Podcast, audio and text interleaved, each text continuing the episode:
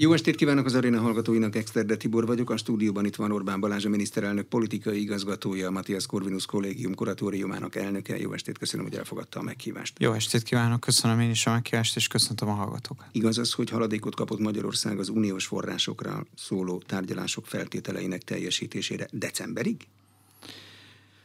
Hivatalosan a döntés az holnap születik meg, egyelőre sajtóhírek állnak rendelkezésre. Ezeket a sajtóhíreket mi pozitív a hírekként értékeljük, ugyanis ez valójában azt jelenti, hogy tartjuk az eredeti menetrendet. Ugye szeptemberben a bizottság kommunikált egy tulajdonképpen egy, egy, egy több hónapig tartó menetrendet, szeptembertől novemberig tartó időszakot, amely alatt a nyári időszakban kitárgyalt úgynevezett 17 pontos vállalás teljesítését kell felmutatni a Magyarországnak, és akkor a bizottság az úgynevezett kondicionalitási eljárás lezárására tenne javaslatot. Ez az a menetrend, amelyben különböző ilyen, hogy mondjam, szak, technikai szakaszok vannak, és elvileg ez a hosszabbítás, ez az egyik technikai mérföldkövet jelenteni. Tehát ha így ezt a javaslatot tenni a bizottság, és ezt a döntést hozna a tanács, akkor Magyarország ezt üdvözölné, és meg, megelégedéssel nyugtázná, hogy ez szerint mindkét fél úgy látja, hogy a tárgyalások a meghatározott menetrend szerint zajlanak. De ha a meghatározott menetrend szerint zajlanak, akkor ez a hosszabbítás eleve be volt tervezve a meghatározott menetrendbe, tehát így, így kell van. elképzelni? Így van. A vállalásokban vannak olyan elemek, mondjuk intézmények létrehozása, intézményi kérdések, amelyek egy törvényen létrehozhatók, de vannak olyanok is, amelyek egy időszakra vonatkoznak, például az egyfordulós, egy szereplős közbeszerzések számának arányának meghatározása. Ezeket menet közben fogják nézni, vagy ha erről is szabály születik, akkor ez egy egy elfogadott a megállapodás teljesítését jelentő aktus lesz. Igen, erről is. A legtöbb vállalás az tulajdonképpen szabályalkotással um, teljesíthető. A szabályalkotás azonban nem zárja le a folyamatot, hiszen például a, az úgynevezett integritási hatóság, amely az uniós források szabályszerű elköltését vizsgáló újabb hatóság lenne.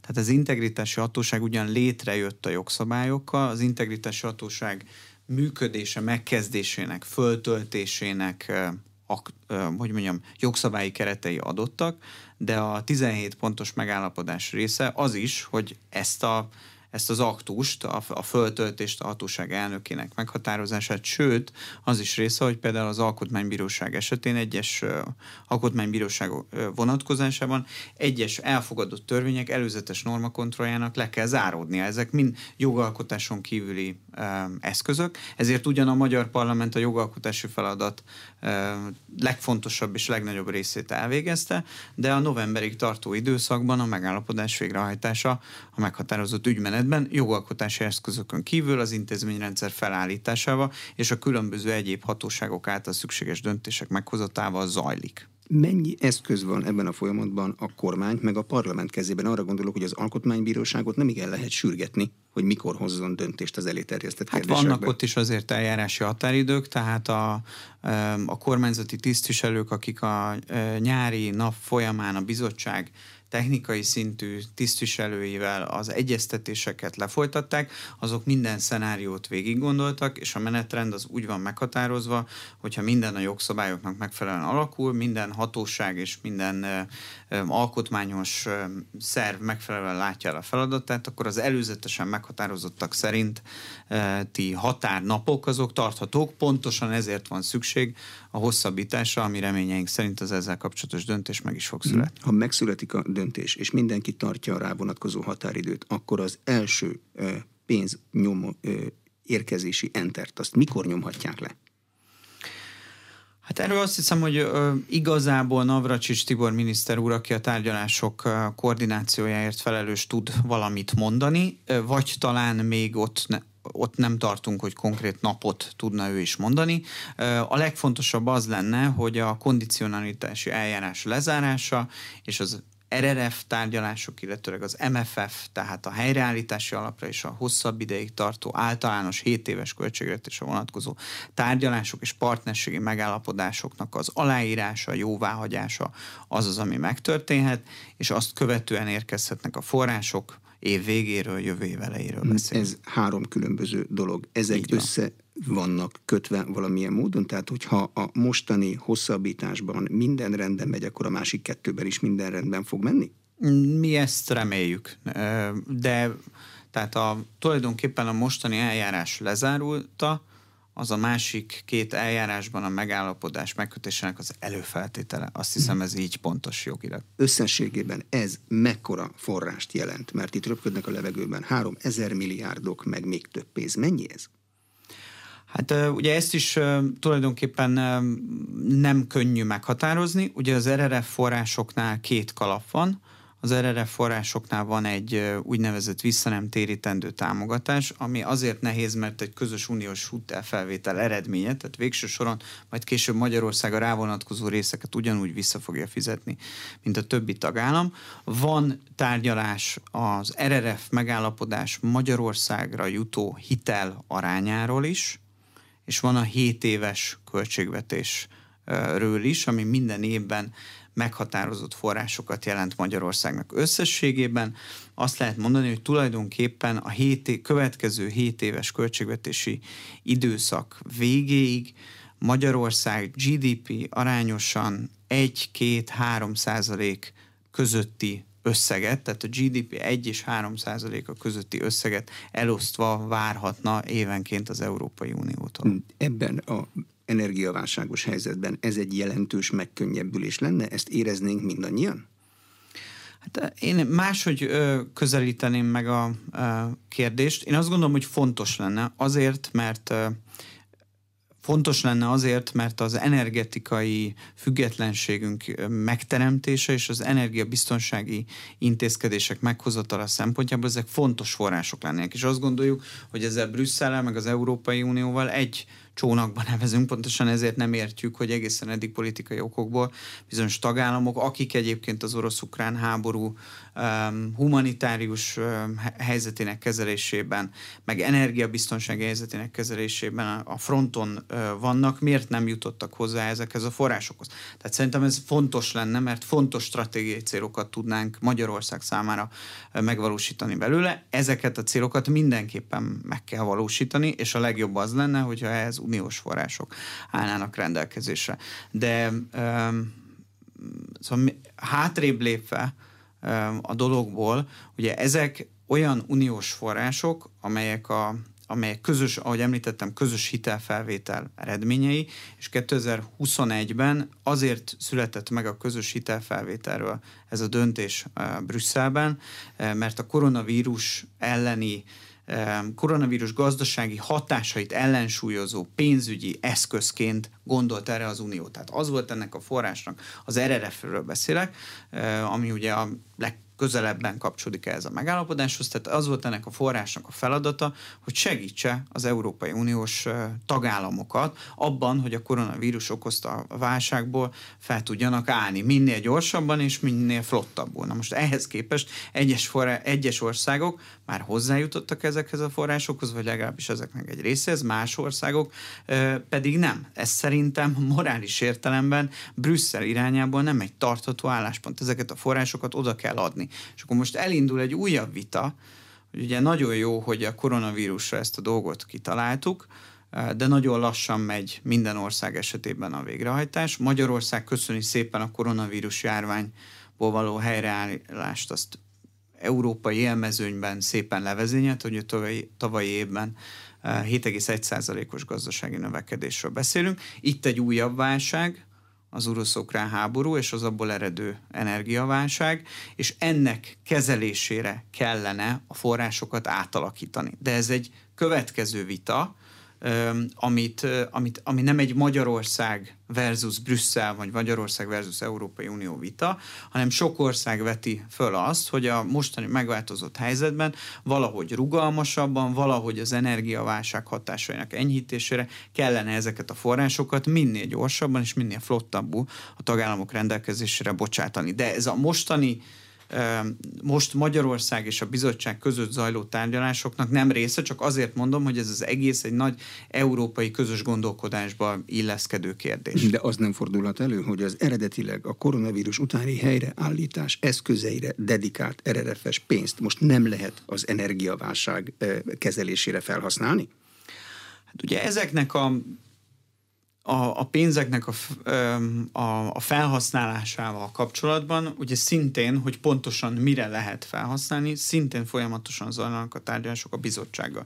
És valamennyi tagállam, így közte Magyarország is, időközben, amikor kiderült, hogy a, az energiaválság és az energiafüggetlenség biztosítása az, az egy akuttabb nemzetstratégiai cél bizonyos országok számára, mint a gazdasági helyreállítás, hiszen azt különböző, forrá, különböző addicionális külső források bevonása nélkül is bizonyos országok, közép-európai, nyugat-európai országok jól megvalósították, a délieket tekintetben lemaradásban vannak, akkor a tárgyalások során mindenki megpróbálta a bizottsággal való egyeztetés keretében úgy módosítani a terveket, az elfogadott terveket, hogy minél inkább ennek az új célnak feleljen meg. Így tettünk mi is, így tett Magyarország is. Tehát ez része a Brüsszel és a tagállamok közötti diskurzusnak.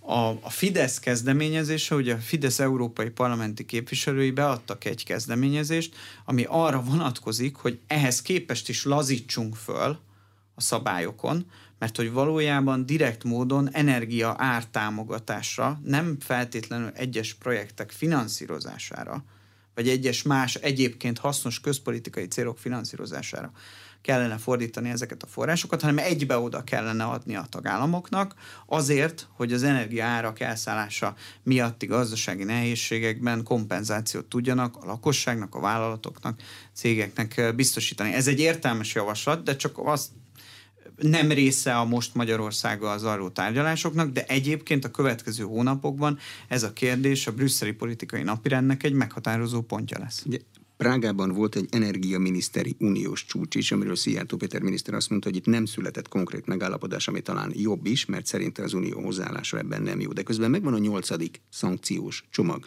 Mi Magyarország álláspontja az unió energiapolitikájáról, meg a nyolcadik szankciós csomagról?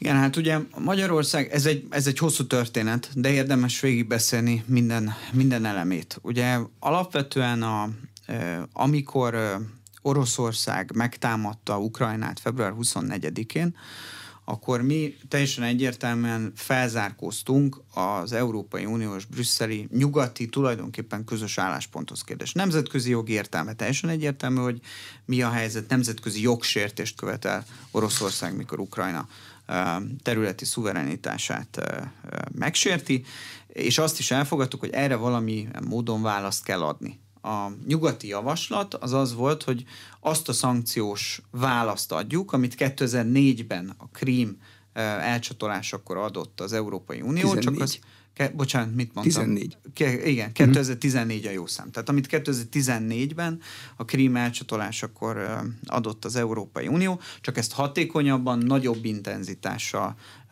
kell megtenni. Erre mi azt mondtuk, hogy jó. Természetesen elfogadjuk, hogy ez a nyugati elképzelés, vannak úgynevezett vörös vonalak. Ezek a vörös vonalak leginkább az energetika területén találhatóak, illetőleg azokon a területeken, ahol az esetlegesen meghozott szankciók jobban fájnának Magyarországnak, mint Oroszországnak. Mert hogy a, a szankcióknak a célja az az, hogy Oroszországot béke visszavonulás és békekötésre kényszerítsék. Azok a szankciók, amelyek jobban fájnak az egyébként támogató nyugatiaknak, azoknak nincs értelme a háború lezárása és a béke helyreállítása ellenében. Ezen tulajdonképpen magyar pozíció mentén született meg mind a nyolc szankciós csomag. Tehát mi azt látjuk, hogy önmagunkban nekünk volt igazunk, hogy, hogy, hogy a szankciók nem hozták el a békét, hiszen a háború nem záródott le, nem léptünk el a békekötés irányába, sőt most mindenki arról beszél, hogy a, háborúk, a háború el fog húzódni. Tehát a szankciók ezt az eredeti célt nem hajtották végre. A dolognak a másik része, hogy ennek ellenére viszont a nyugat úgy gondolja, hogy ezeket a szankciókat fenn kell tartani, újabbakat kell meghozni, és erősíteni kell. Itt pedig van egy választóvonal. A választóvonal az továbbra is az, hogy ami Magyarország nemzeti érdeke szempontjából nem elfogadható, azokat mi nem tudjuk támogatni, tehát azok alól mentesítést kérünk. És a nyolcadik szankciós csomag elfogadása kapcsán is ez volt a helyzet, hogy egyrészt a nukleáris energetika területére nem engedtük kiterjeszteni a szankciós mechanizmust, és egyébként a korábban az olaj vezetékes, Oroszországból történő vezetékes beszállítások tekintetében pedig a, azt a mentességet, amit Magyarország kiharcolt magának és megkapott, és egyébként kiharcolt más közép-európai országoknak is, azt megvédtük és azt uh, fenntartottuk. Ez a döntés formálisan nem Prágában született, azért nem volt hivatalos tanácsi következtetés, hanem ez még korábban egy másik tanácsi formációban meghozott uniós döntés volt.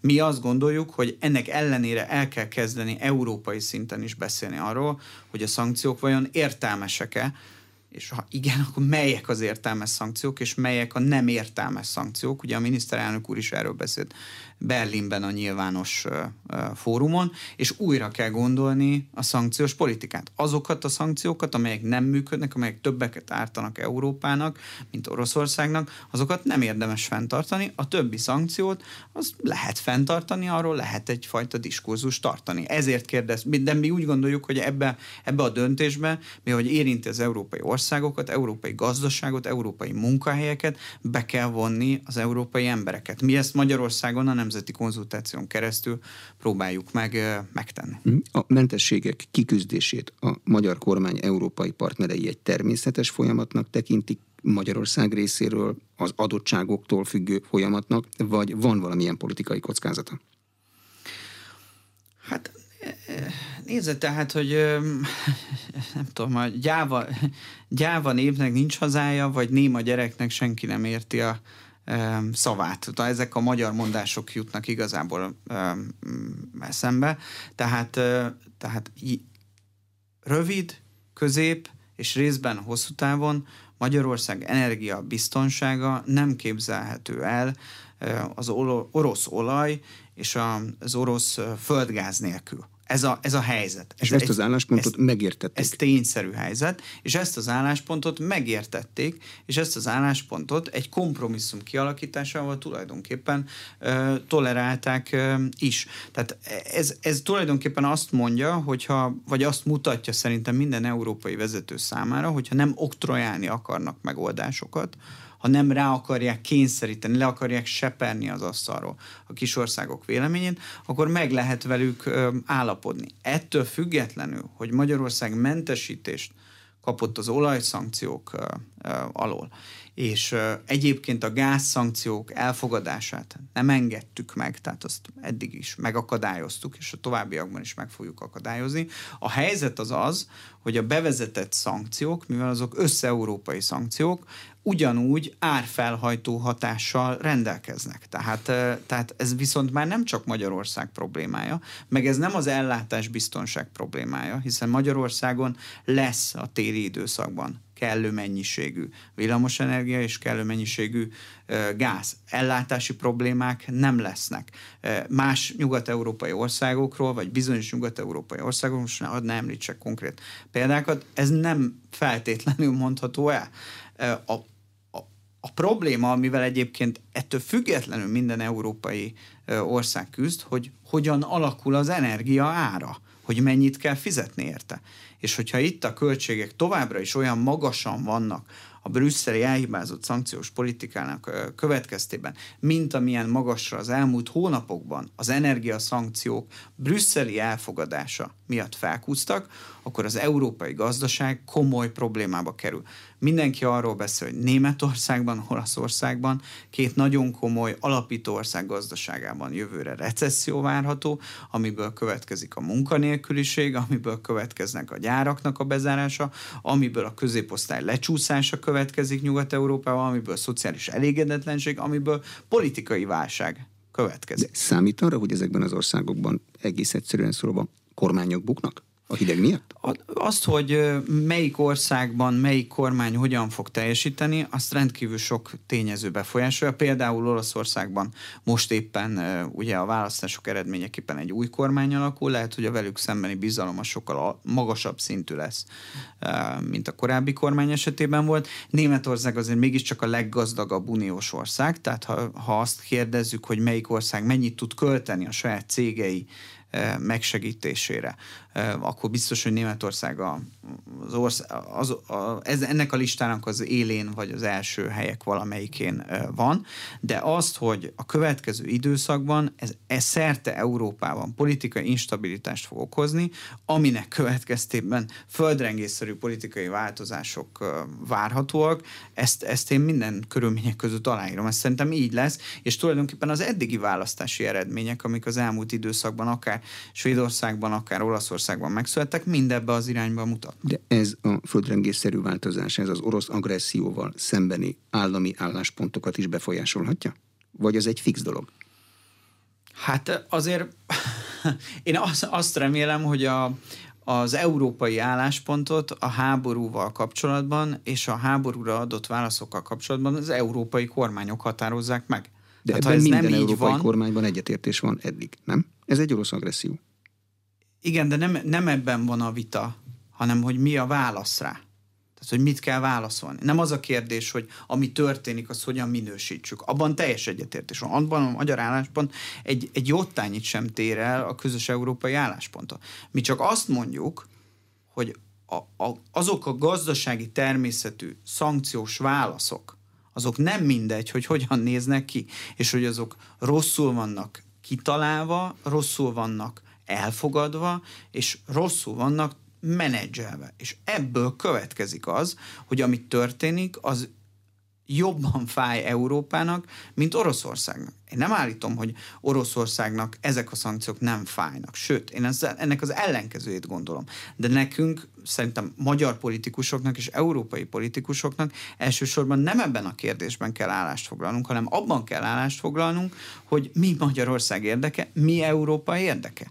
És ebben a konfliktusban egyre inkább úgy néz ki, hogy Európa érdekét senki nem képviseli. Tehát a, a háborúnak sok nyertese lehet. Lehet még Ukrajna, lehet Oroszország, lehet Kína, lehet az Amerikai Egyesült Államok. Hogyha a holnapi nap ezzel, ezzel, kapcsol, ezzel foglalkozó geopolitikai szakértőket hív meg a műsorban, akkor ők bizonyára egy nagyon izgalmas vitát folytatnak arról, hogy ez a helyzet hogyan alakul. De a szakértők egyike se állítaná azt, mert különben vissza kellene adni a diplomáit, hogy ami most történik, az Európa érdekét, vagy Magyarország érdekét szolgálja. Nem erről van szó. Ezért aztán a mi álláspontunk az az, hogy a szankciós politikát úgy kell dizájnolni, úgy kell meghatározni, hogy az ne fájjon jobban Európának, mint annak, akire kivetnénk a szankciókat. Ez a, ez a magyar politika lényege, és ezt a típusú intellektuális diskurzust szeretnénk katalizálni egyrészt a nemzeti konzultációval, és szeretnénk a következő időszak brüsszeli találkozóit felhasználni arra, a berlini találkozót is a kancellárral, illetve az összes nemzetközi érintkezés felhasználni arra, hogy egyrészt a béketábort erősítsük, tehát hogy, hogy ne a háború párti gondolkodás legyen domináns Európában, hanem próbáljunk mindenkire nyilván súlyunknál és és lehetősége, lehetőségeinkhez mérten nyomás helyezni, hogy a béke irányába kell elépni, ez az egyik. A másik, hogy ezt a szankciós, elhibázott szankciós politikát, ami bizony térdre kényszeríti Európát, és egy nagyon nehéz tél előtt áll az európai kontinens, ezt gondoljuk át értelmes, intelligens módon. Mit jelent az, hogy jól jár, aki velünk együttműködik? Ezt mondta a miniszterelnök Berlinben. Kinek szól ez? Ugye ez azon az előadáson hangzott el, amelyen a német-magyar gazdasági kamara által szervezett német és magyar üzleti körök vettek részt. Tehát ez alapvetően egy gazdasági természetű megjegyzés volt. Ha megnézzük a számokat, akkor, akkor azt látjuk, hogy, hogy Magyarországon 6000 német vállalat működik, és több mint 300 ezer magyar ember dolgozik német vállalatoknál. Ráadásul az elmúlt éveknek a fejlesztéseit vagy fejlődését nézzük, akkor egyre több olyan német ipar által létrehozott munkahely van Magyarországon, ami nem csak gyártásról szól, vagy már olyan is van, hogy egyáltalán nem szól gyártásról, hanem kutatásról, fejlesztésről. Tehát, hogy például a, most a Bosch gyárnak a fejlesztési centrumának átadása zajlott. Miniszterelnök úr részvételével pár héttel ezelőtt, ott 3000 magyar és egyébként európai fejlesztőmérnök dolgozik Budapesten, a Bosch egyik legmodernebb kutatási és innovációs centrumában. Tehát ez az a fajta tulajdonképpen technológiai váltás, versenyképességi ugrás, köves, közepes jövedelmű országok fejlődési csapdájából való kitörés, amire Magyarországnak szükség van. És a miniszterelnök úrnak az volt az üzenete, hogy azok a gazdasági körök, azok a befektetők, amelyek eljönnek Magyarország Magyarországra, és együttműködnek a magyar kormánya, azok, azokkal lehet egy olyan módusz vivendit kialakítani, amelyben ők is jól járnak, és Magyarország is jól jár. Ez, ez, ez stabil jogi környezet, belátható adózás, ilyesmiket jelent? Hát igen, itt ugye tulajdonképpen három dologról uh, van szó ebben, a, ebben az egyébként vá- Európában válságos helyzetben. Ugye Magyarországon politikai stabilitás van, ez kulcs, kulcsfontosságú. Minden befektetésnek ez az alapja, kiszámítható uh, környezet. Uh, van egy fizikai biztonság, ami azért nagyon-nagyon fontos, egyre fontosabb.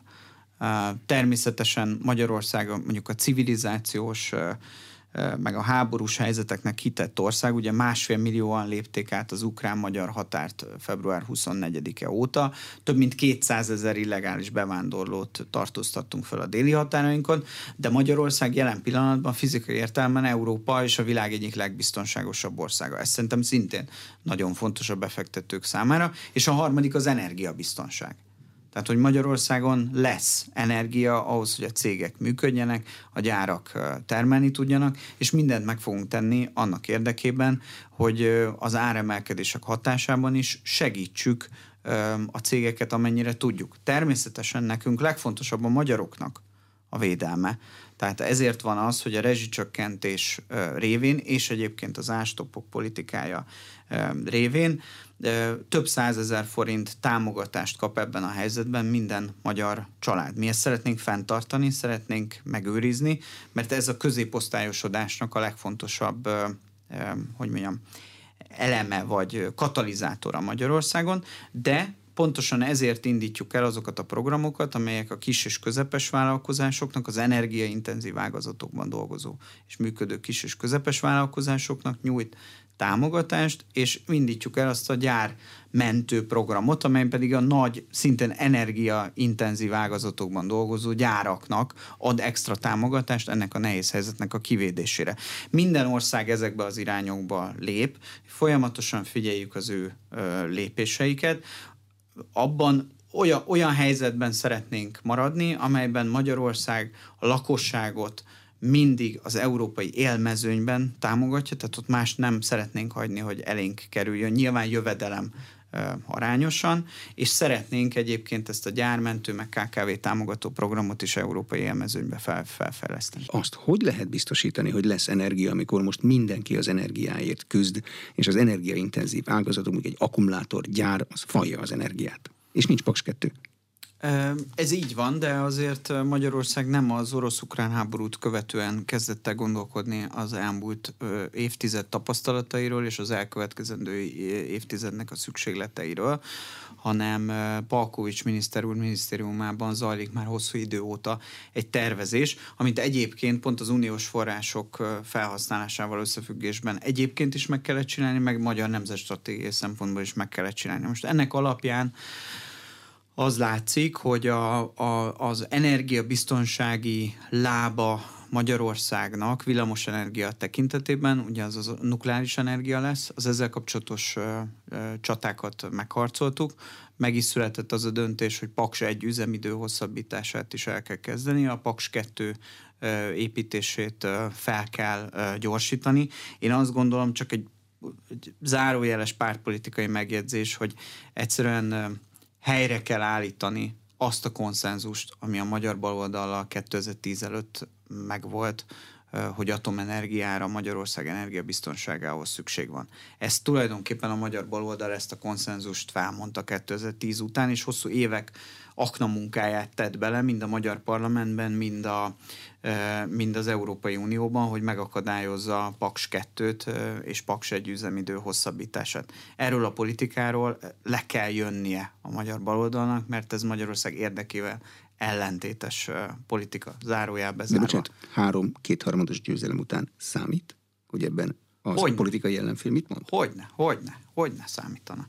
Hogy ne számítana? A nukleáris energia kapcsán egyrészt, hogy egy országban a mértékadó politikai erők mit gondolnak erről a kérdésről. Politikai vita tárgyává teszik-e?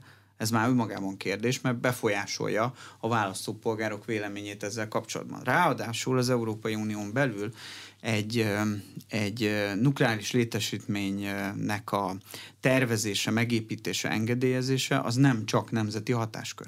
Tehát az Európai Uniós és a nemzetközi szervek jóváhagyását, engedélyét, támogatását is meg kell kapni. És mindent megtettek annak érdekében az elmúlt években, hogy ez ne sikerüljön. Tehát jó lenne, ha ez a konszenzus helyreállna. Ez az egyik. Ez Magyarország villamosenergia szükségleteinek, ha, ha mindkét blokk párhuzamosan működik, akkor több mint 50%-át jelenti és emellé nagyon szépen épülnek ki a megújuló energiaforrások, elsősorban a napelem kapacitások, ezek most már kétszeresei a paksi teljesítménynek a napelem kapacitások, amelyek lekötöttek és meg fognak épülni. Ebben Magyarország azt hiszem, hogy felzárkózik az európai élmezőnyben. Már most is a statisztikák szerint amennyi új kapacitást telepítettünk az elmúlt években, és ha ezt összehasonlítjuk ezt az adatot a többi európai ország teljesítményével, akkor az élmezőnyben vagyunk. Ez nagyon-nagyon fontos. De a Gáz szél, esetében... A szél az döcögősebben megy valamiért. Igen, ugye erről a parlamentben egy komoly vita uh, zajlott az elmúlt uh, időszakban. A, azt hiszem, hogy a geotermikus energia és a napenergia az kevésbé konfliktusos, mint a szélenergia a megújuló energiaforrások közül. Elsősorban nem a üzleti megtérülés tekintetében, bár ott is hogy mondjam, felvethetők olyan érvek, amelyek azt mondják, hogy valójában a napenergia tekintetében Magyarország adottságai jobbak és a geotermikus energia tekintetében, mint szélenergia tekintetében. Ez nem azt jelenti, hogy abban nincsenek adottságok, csak relatívan, ha ezt a pozíciót egymás mellé tesszük, akkor egyértelmű, hogy melyik iparág lehet a kitörési pont. De vannak olyanok, akik azt mondják, hogy ezen kívül is környezeti terhelés, a élet, hogy mondjam, élővilágra, a lokális környezetre gyakorolt hatás tekintetében, az kevésbé ideális álláspont, mint a más megújuló energiaforrások. Ez a vita még nem került nyugvópontra. Ennek köszönhető az, hogy a többi iparágban van felfutás, szélenergiában pedig egyelőre nincsen.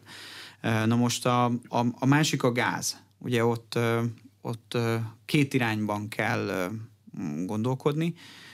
Egyrészt szerintem az egy kiváló döntés volt ezzel kapcsolatban is. Én már nyilvánosság előtt is beszéltem róla, hogy volt egy vita kormányzaton belül is a múlt év végén, hogy szükség van-e az oroszokkal hosszú távú gázszerződés megkötésre, mert az árak olyan alacsonyak voltak, olyan mértékben lehetett a piacról könnyedén beszerezni egyébként olcsó energiát, hogy többen felvetették, hogy erre nincs szükség. Szerintem Szijjártó Péternek és, a, és a, azoknak a kormányzati szereplőknek, akik ezügyben eljártak, az, hogy ők megkötötték ezt a hosszú távú gázszerződést, ez stratégiai fontosságú és kiváló döntésük volt, mert ugye mi azt szeretnénk, hogy függetlenedjünk az orosz energiától a gáz tekintetében, de az nem azt jelenti, hogy egy másik függőségi viszonyrendszert szeretnénk felállítani. Tehát mi az alternatíváinkat szeretnénk növelni, és versenyeztetni szeretnénk a szereplőket, és azoktól szeretnénk vásárolni, akiktől a legolcsóbb áron ezt meg tudjuk tenni. A hazai kitermelés is egyébként ezzel a most megemelt két milliárd köbméterrel, ez egy nagyon jelentős. Ugye most csökkenni fog a gázfogyasztás, valószínűsíthetően. Ebben a, szerintem arra is van esély, hogy ez átlagosan 11 milliárd köbméter szokott lenni, hogy akár 10 alá is megy az éves fogyasztás. Ehhez képest a 2 milliárd hazai kitermelés az, az nagyon jelentős. Nagyon komoly tároló kapacitásaink vannak, fogyasztás arányosan az egyik legmagasabb tároló kapacitásokkal rendelkezünk Európában. Ez is a függetlenséget és az energiabiztonságot erősíti.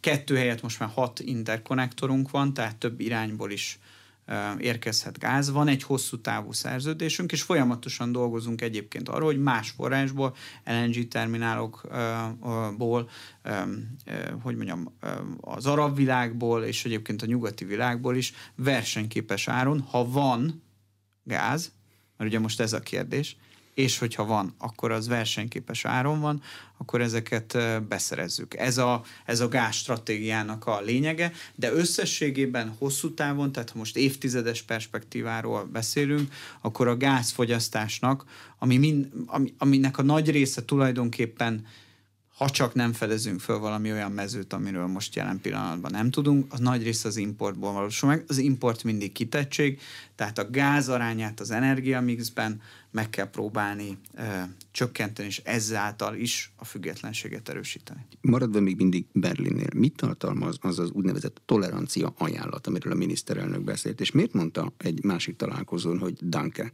Angela? hát igen, ugye a Ugye a német-magyar kapcsolatok azok, azok rendkívül erősek, hagyományosan. Történelmi dimenzióját tekintve, kulturális dimenzióját tekintve, gazdasági együttműködés, azt lehet mondani, hogy kiváló. Tehát minden adott egy, egy, egy, egy stratégiai német-magyar együttműködésre. Ugyanakkor van alapvetően egy politikai probléma. Az az, hogy a jelen pillanatban német kormány és a német politika Európa jövőjével, Európán belül a nemzetállamok szerepével, és egyébként a legfontosabb civilizációs kérdésekkel, mondjuk mi a család, mi a, mit gondoljunk a migrációról, mit gondoljunk a gender kérdésről, homlok egyenest ellenkezőképpen gondolkodik, mint Magyarország.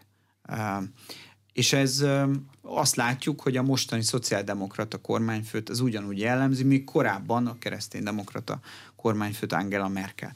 Tehát másképpen gondolkodunk. Mi nem gondoljuk azt, hogy az illegális bevándorlás, vagy a nagyon masszív bevándorlás az, az a demográfiai problémáknak a megoldása, mi azt gondoljuk, hogy ez egy újabb probléma. Viszont úgy látjuk, hogy a hagyományos családok támogatása, az meg a kormányzati prioritás. Azt gondoljuk, hogy a LMBTQ érzékenyítést az iskolákban nem szükséges, szülői engedély nélkül pedig tilos megtenni. A német kormány ezzel ellentétesen gondolkodik. Most a probléma az az, hogy ez a politikai konfliktus, ez tulajdonképpen egyrészt a bilat kapcsolatok szintjén, meg az Európai Uniós kapcsolatok szintjén is ez az átpolitizált kérdés, ez nehezíti az együttműködést. És a tolerancia ajánlat az arra vonatkozik, hogy mi nem szeretnénk megmondani a németeknek, hogy ők hogyan gondolkodjanak erről a kérdésről. De azt fogadják el, hogy a magyar választópolgárok egyrészt népszavazásokon, másrészt választ, szabad és fair választásokon kinyilvánított egyértelmű akarata szerint ezekben a kérdésekben Magyarország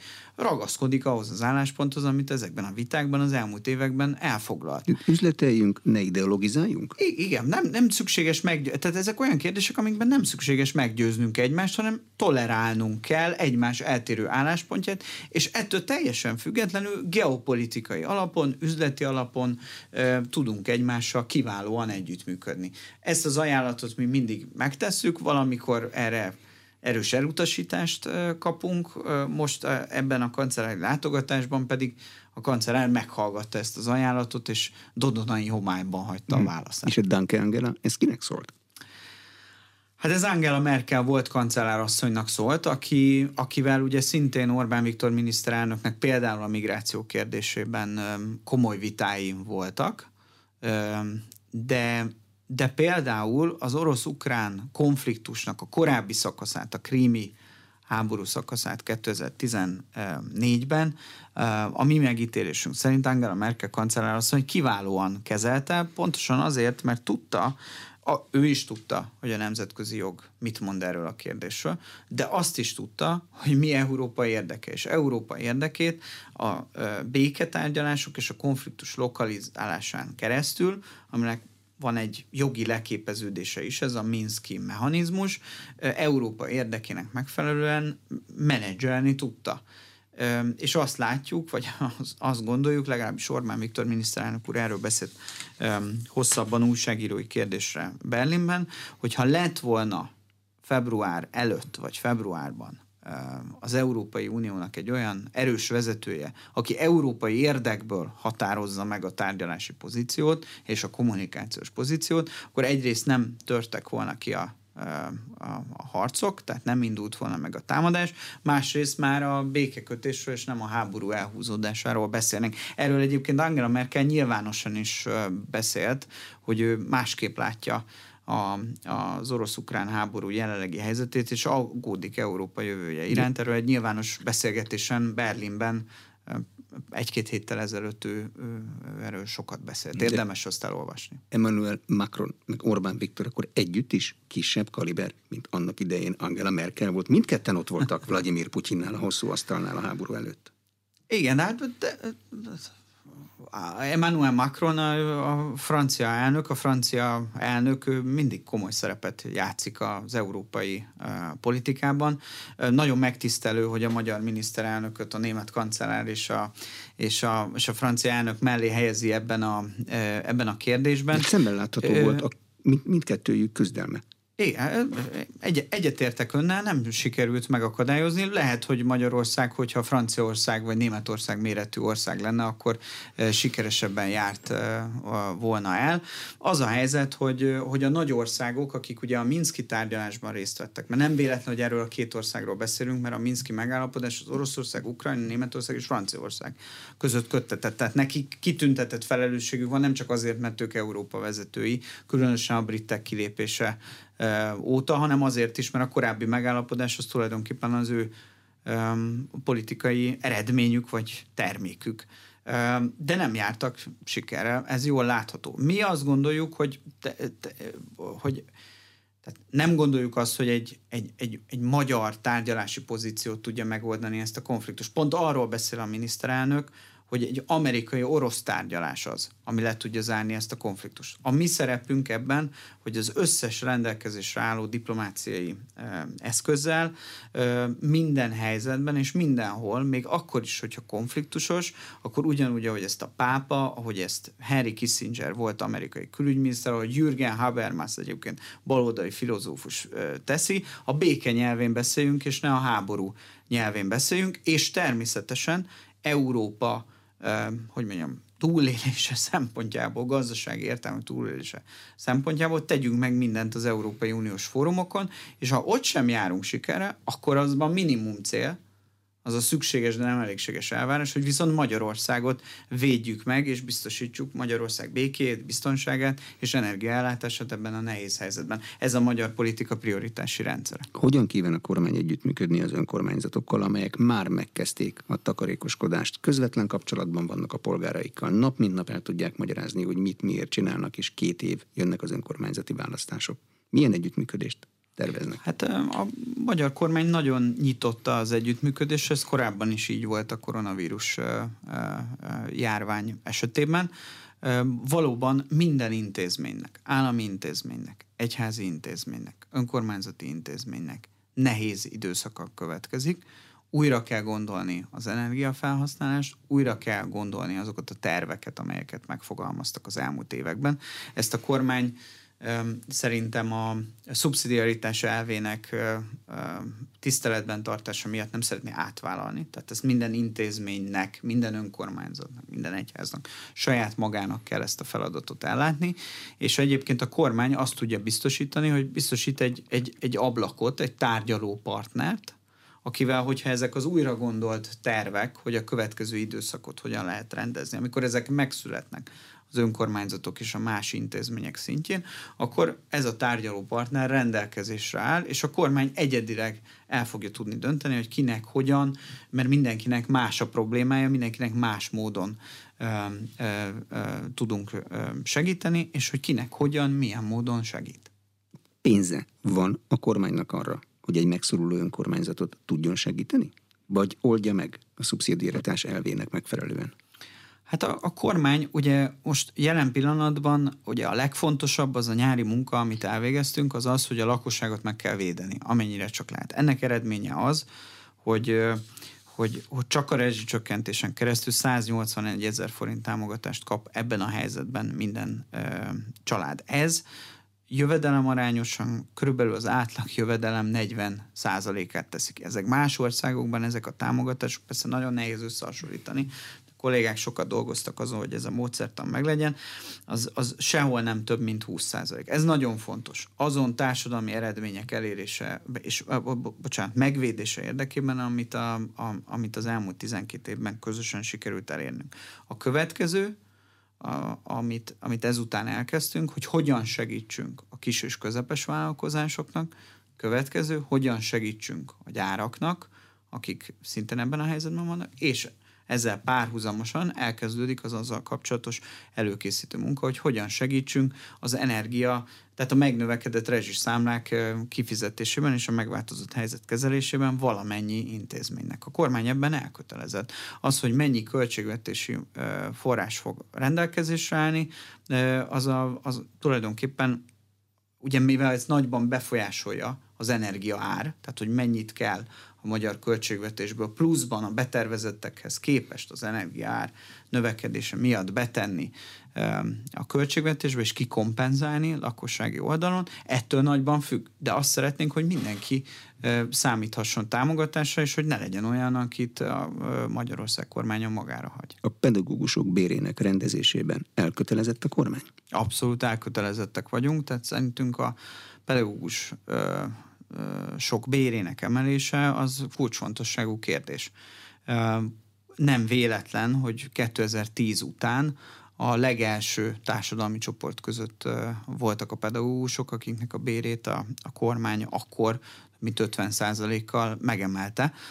Sajnos kisebb mértékű emelésekre volt lehetőség 2020-2022-ben, jövő évben is van egy egy, egy 10%-os emelés betervezve, és az a célunk, vagy az az elképzelésünk, hogy az uniós forrásokon keresztül, és erről zajlanak Brüsszelben a tárgyalások, akár jelentősebb béremelést is tudjunk a tanároknak biztosítani.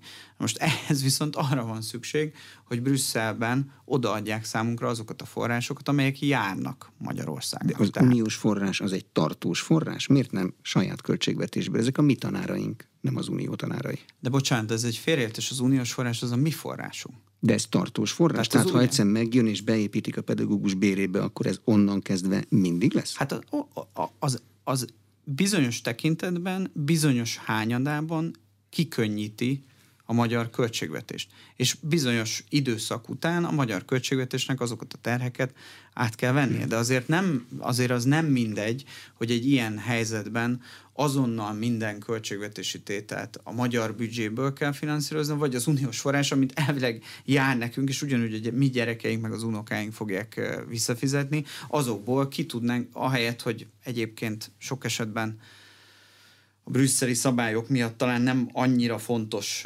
projekteket kellene finanszírozni, ilyen nemzetstratégiai dolgokat tudnánk belőle finanszírozni. Tehát ez egy óriási könnyebbség lenne. Én azért mondom, hogy, hogy, hogy tehát igazából a magyar baloldalnak és, a, és a, a nemzetközi politikai ellenfeleknek kellene ezzel a gáncsoskodásokkal leállni. Magyarország egyértelműen bizonyítja azt, hogy, hogy kompromisszumkész, és hogy szeretne megállapodni a forrásokról. Minél előbb megállapodunk, annál előbb tudunk vállalásokat ö, tenni. És, addig és ez a pedagógusokra is vonatkozik. És a pedagógusokra is vonatkozik, és addig is köszönjük szépen a, a pedagógusok elkötelezett munkáját. És a technikája az minimálbérhez kötés, mert ilyenek is elhangzottak, hogy hosszú távon számítható legyen, amivel egy pedagógus életpálya modellbe valaki belép de mindenképpen hosszú évekre szóló elköteleződésről lehet szó ebben az esetben, de en, ezzel kapcsolatos részleteknek a meghatározása az a tárgyalások sikerének függvénye. Én éppen ezért arra bátorítanék, meg abban kérnék segítséget mindenkitől, hogy helyezzen nyomást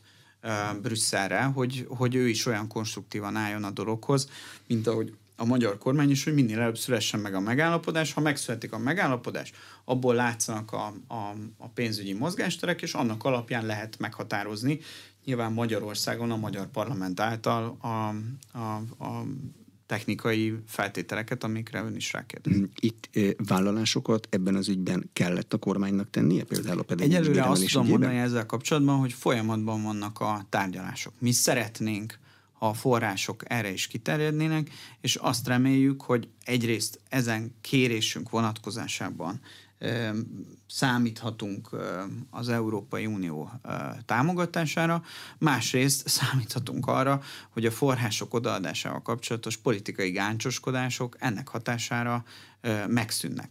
Mert tehát abszurd az egész, szóval, hogy azért nem kapjuk meg a forrásokat, egyrészt korábban politikai okai voltak ennek a kérdésnek, tehát, tehát a választások előtt politikai okokkal magyarázták ezt, és nem is zajlottak tárgyalások.